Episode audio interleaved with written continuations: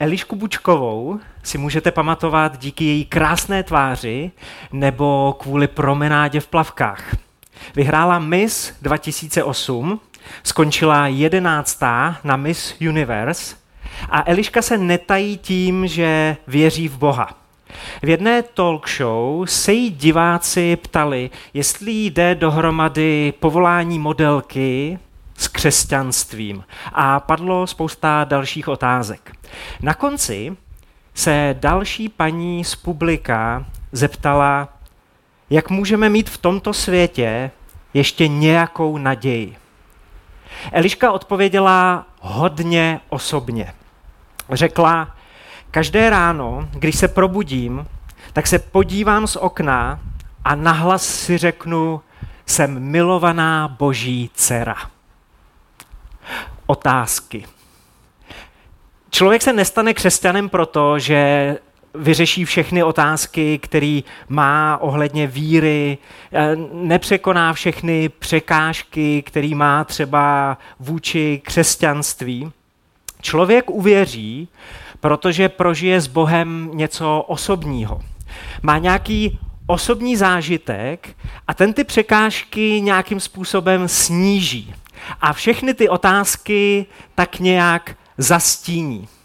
Je to podobné jako když svobodný chlap, a některý z vás, pánové, jste to tak nejspíš měli, jako když svobodný chlap přemýšlí o manželství a nosí v sobě takový seznam jako proti manželství. Proč do manželství, proč do chomoutu nelíst. A na tom seznamu může třeba mít e, nechci se vázat, nebo mám málo peněz sám pro sebe a ještě když se o ně s někým budu muset dělit, tak e, to teda rozhodně ne. Nebo se dívá kolem sebe a říká si, jsou lidi, kterým manželství vůbec nefunguje. Není lepší prožít život sám místo mizerně? Nebo si připadá mladý a má pocit, že si ještě pořádně neužil. Ten seznam může pokračovat a může být eh, de facto nekonečný. Ale jestli ses nakonec oženil, tak to nebylo proto, že si tímhle svým seznamem procházel krok za krokem a očkrtával si si body, tak vyřešeno a tohle už nemusím řešit. Bylo to proto, že se ve tvém životě objevila ona. Zamiloval ses. Už si neřešil to manželství, ale stalo se to velmi osobní. Najednou tu byla ona. Byl z toho vztah. Bylo z toho něco osobního. A ani v duchovním životě nejde o to křesťanství. Nejde o nějaké co, jde o to, kdo. Je to velmi osobní, protože jde o osobu. Jde o Ježíše. Takový je příběh Elišky Bučkové a taková je i dnešní story z Bible, na kterou se podíváme. Otevřeme nový zákon, knihu, která se jmenuje Skutky. Jenom abyste trošku chytili souvislosti, skutky začínají poté, co byl Ježíš popraven na kříži. A tehdy si všichni mysleli, že je to konečná. Politici, římani, dokonce Ježíšovi následovníci si říkali game over. Ale vydrželo jim to jenom tři dny, protože potom Ježíš vstal z mrtvých a díky očitým svědectvím, díky důvěryhodným svědectvím, kterých byly stovky, prostě objevovali se lidi, kteří říkali, my jsme viděli Ježíše. A jako co? No my jsme viděli toho vzkříšeného Ježíše, my jsme se potkali s Ježíšem, který vstal z mrtvých. Ježíšovo hnutí se začalo šířit jako lavina. A to samozřejmě dost vadilo těm, kteří Ježíše na kříž pověsili.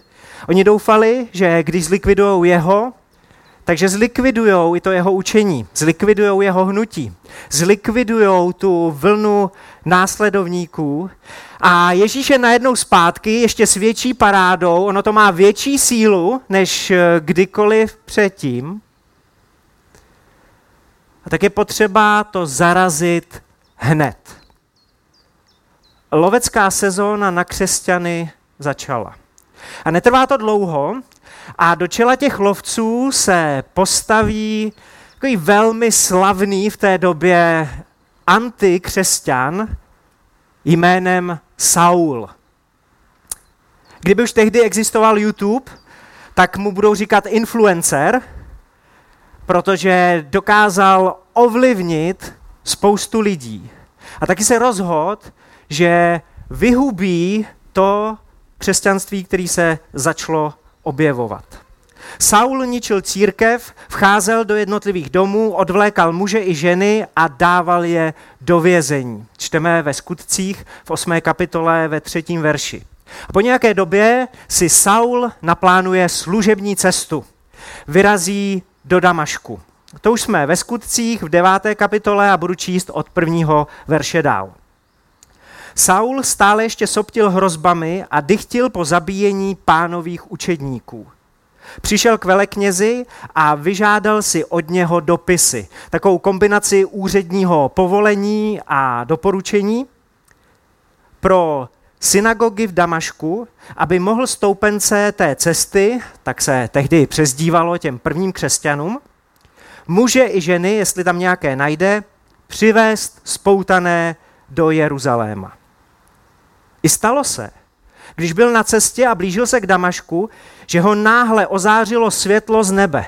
Padl na zem a uslyšel hlas, který mu říkal, Saule, Saule, proč mne pronásleduješ? Saulovi nejdřív spadne čelist, potom hned následuje celé tělo. A Saul měl na výběr ze spousty otázek, kterýma mohl reagovat na ten hlas kterýma mohl argumentovat. Co myslíš tím, proč pronásleduješ mě? To není osobní. Já chci vyhubit to. Já chci vymítit to křesťanství. Já chci zničit to hnutí. Já chci zlikvidovat tu ideologii. To není osobní. Ale když slyší Saule, Saule, proč mě pronásleduješ, tak mu dochází, že to není co, ale kdo a položí tu nejdůležitější otázku, kterou se člověk, a vy jste lidi, takže se to týká i vás, položí tu nejdůležitější otázku, kterou se člověk může zeptat. Kdo jsi, pane? Kdo jsi? A ten hlas odpověděl, já jsem Ježíš, kterého ty pronásleduješ. Saule, je to osobní. Je to mezi náma. Tady jde o tebe a tady jde o mě. Ježíš se mu nepředstavuje svým povoláním. Neříká mu, co dělá, neohání se žádnými vznešenými božskými tituly. On se mu prostě představí jménem protože je to osobní. Kdo jsi, pane? Velmi osobní otázka. Já jsem Ježíš. Velmi osobní odpověď. Ve skutcích 22 potom Saul vypráví, jak ho jeho průvodci vedli za ruku, protože tři dny neviděl. Byl oslepený tím světlem. Ty tři dny prožije ve vypůjčeném bytě v Damašku a potom za ním přijde muž poslaný od Ježíše. Zajímavý, když budete číst skutky, jak Ježíš s náma rád mluví, jak eh, se nám Ježíš rád představuje a jak nám ukazuje cestu. Ten muž poslaný od Ježíše za Saulem se jmenuje Ananiáš Ježíš mu řekne, že má na Saula položit ruce. Ananiáš trošku jako nejdřív se s Ježíšem dohaduje, protože si vzpomíná, co všechno Saul zlýho a ošklivýho udělal. A když jste poslaný za někým takovým, abyste na něj vložili ruce, tak máte chuť ty ruce vložit různým způsobem, ale Ananiáš to udělá dobře, a ve chvíli, kdy se pomodlí za Saula, tak eh, Saul prohlédne a potom si vyslechne Ananiášovi instrukce. Neváhej, vyznej, že Ježíš je tvým pánem a dej se pokřtít na znamení toho, že ti odpustil tvoje hříchy. A čteme tam, že Saul to okamžitě udělal. Z toho typu, že nebyl Čech, určitě, Udělal to okamžitě a Čecha napadne, jestli se jako Saul trošku neukvapil. Jestli to nebylo nějaký hr, jak se říká v Hradci, jestli to nebylo pohrkaný rozhodnutí, jako uh, jestli to s tou rychlostí nepřehání. Jako Saule už máš vyřešený všechny otázky, Saule, už máš zodpovězený všechny pochybnosti a zmizely z tvýho života všechny překážky. Ne. Ale když jsem poznal, kdo je Ježíš, tak se najednou ty překážky zcvrkly. A ty otázky už se nezdají tak důležitý, když poznávám, kdo je Ježíš Kristus. Saul, kterého drtivá většina z nás zná jako apoštola Pavla, se do konce života nepřestane fascinovaně ptát, kdo jsi, pane. Řekni mi o sobě víc, ukaž se mi víc. Prosím, Ježíši, dej se mi víc poznat. Máme tu chlapa v nejlepších letech s několika vysokoškolskými tituly bláznivě zamilovaného do Ježíše. Kdo jsi, pane? Když budete číst Pavlovy dopisy, tak si všimnete, že minimálně první polovinu každého toho svého dopisu věnuje tomu, kdo je Ježíš, jaký je Ježíš. Koukněte na Ježíše. To je on. A někdy si Pavel nedá pokoj a věnuje tomu celý ten dopis. Píše Koloským, první kapitola má 29 veršů, 29 vět. A Ježíše tam zmiňuje 30krát. Píše Efeským, první kapitola, 23 vět, a na Ježíše tam narazíte 26krát. Pročtěte si, když píše Pavel Římanům, prvních devět veršů a uvidíte tam Ježíše jedenáctkrát. A potom píše Pavel Filipským a třetí kapitolu otevírají slova Radujte se v pánu, radujte se z Ježíše. Psát vám stále to tež, mě není za těžko, říká Pavel. A vám to bude oporou. Vám, vás to pouzbudí. Budete se mít o koho opřít. Radujte se v pánu. Podívejte se na Ježíše a vykouzlí vám to úsměv na tváři. Podívejte se na Ježíše a do vašeho života, do vašeho srdce přijde radost. A za moment Pavel vytáhne svůj strukturovaný životopis. Jsme pořád v dopise Filipským ve třetí kapitole. Skočím do pátého verše, protože Pavlovo CV je něco, s čím byste získali skvělý povolání. Opravdu výborně placený místo. V jeho životopise se dočteme. Jsem z rodu izraelského, z pokolení Benjamínova, Hebrej z Hebrejů. Jinými slovy, VIP rodina, horních 10 tisíc, spousta klíčových business kontaktů, vlastní stránka na Wikipedii. Deli o zákon, farizeus, prestižní vysokoškolské vzdělání, několik červených diplomů. Deli ohorlivost, pronásledovatel církve. Jinými slovy, nadšení pro práci s lidmi.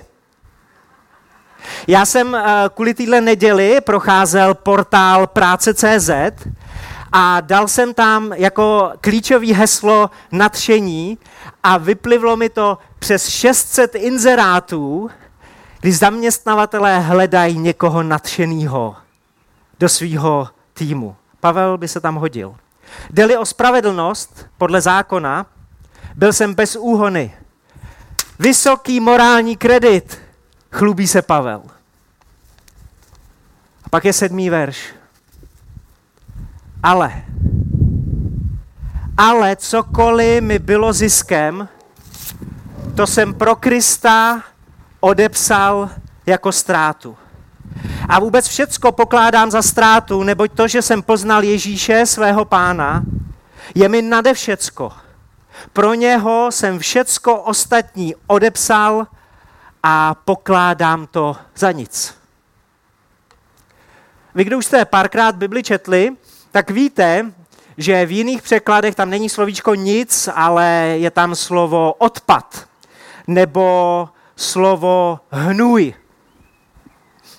Já bych chtěl poděkovat všem, kdo jste se zasloužili o to, že tohle schromáždění může dneska být. Technickému týmu, všem, kdo jste sem přišli už na druhou hodinu a připravovali jste tohle místo, ale jako opravdu hluboko sklon před našima dvěma specialisty, který naplnili tenhle pytel. Protože abyste tady mohli dneska být v bezpečí, že do ničeho nešlápnete, tak sám spolu s Tomem tady uklízeli psí exkrementy. Tohle je totiž uh, oblíbený plácek pro obyvatelé centra Hradce a chodí sem pejskaři venčit svoje pejsky. Přemýšlím, kde je sám, teď ho tady nikde nevidím. Jo, tamhle, on má jenom fosforeskující vestu, proto jsem si ho nevšimnul jenom jako notářsky ověřeno, že to je ten autentický pytel eh, s těma psíma exkrementama. Protože o tom tady mluví Pavel. Pavel trhá ten svůj životopis na kousky, má tam nějaký podobný pytel a říká, všecko pokládám za ztrátu. Můj kvalitní rodokmen pokládám za ztrátu. Skvělý místo pokládám za ztrátu. Peníze, který jsem vydělal nebo který můžu vydělat, pokládám za ztrátu. Tváří tvář tomu, jaký je Ježíš. A Pavel neříká, že se máme vykašlat na školu nebo že máme přestat vydělávat peníze, On prostě jenom říká, že ve srovnání s tím, kdo je Ježíš, všechno ostatní bledne a má přibližně takovouhle hodnotu. Ve srovnání s tím, jaký je Ježíš, to ostatní je nic. Ale Neobdivujeme my spíš to, co je tady. Nekocháme my se spíš tím, co je tady.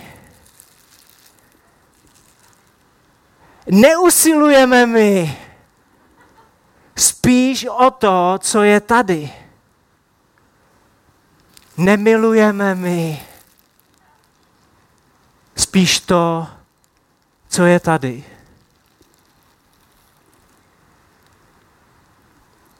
Kdo jsi, pane? Tohle je modlitba, kterou si odsud můžeš odníst, ať už si na svojí duchovní cestě úplně kdekoliv. Kdo jsi, pane? Vezmi si tuhle modlitbu a projdi s ní následující týden. Kdo jsi Ježíši? Řekni mi o sobě víc. Ukaž se mi víc. Dej se mi víc poznat. Bývá zvykem, že i já se na konci kázání modlím. Ale dneska mi možná víc než kdy jindy přijde důležitý, aby, ať už jste se tady vzali z jakýhokoliv důvodu, jste se teď stišili ve svém srdci. Možná jste se ještě nikdy v životě nemodlili, tak já bych vás chtěl výst v jedné takové modlitbě, ale pokud se vás to netýká a jste třeba starý křesťanský harcovníci, tak modlitba, kdo jsi, pane. Dej se mi víc poznat, Ježíši. Ukaž se mi víc. Je tak zásadní. A v době covidový nebo postcovidový, nebo jaký budeme říkat, je tak důležitá. Protože pořád tak řešíme, co, co, co. Pojďme mnohem víc řešit, kdo. Kdo jsi, Ježíši. Pokud bys chtěl Ježíše poznat, pokud by chtěla Ježíše poznat, protože prostě jdeš třeba náhodou kolem, tak můžeš jenom v duchu, vůbec ne náhlas, tady nejde o žádnou předváděčku, opakovat tuhle krátkou modlitbu. Ježíši, ukaž mi, kdo jsi.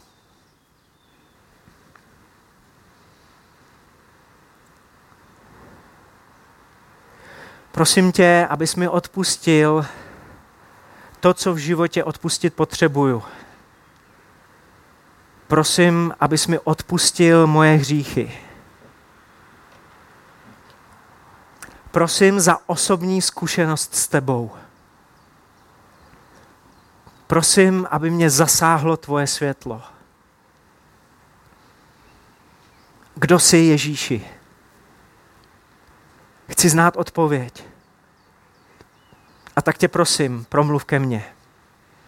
Dotkni se mě. Dej se mi poznat. Amen.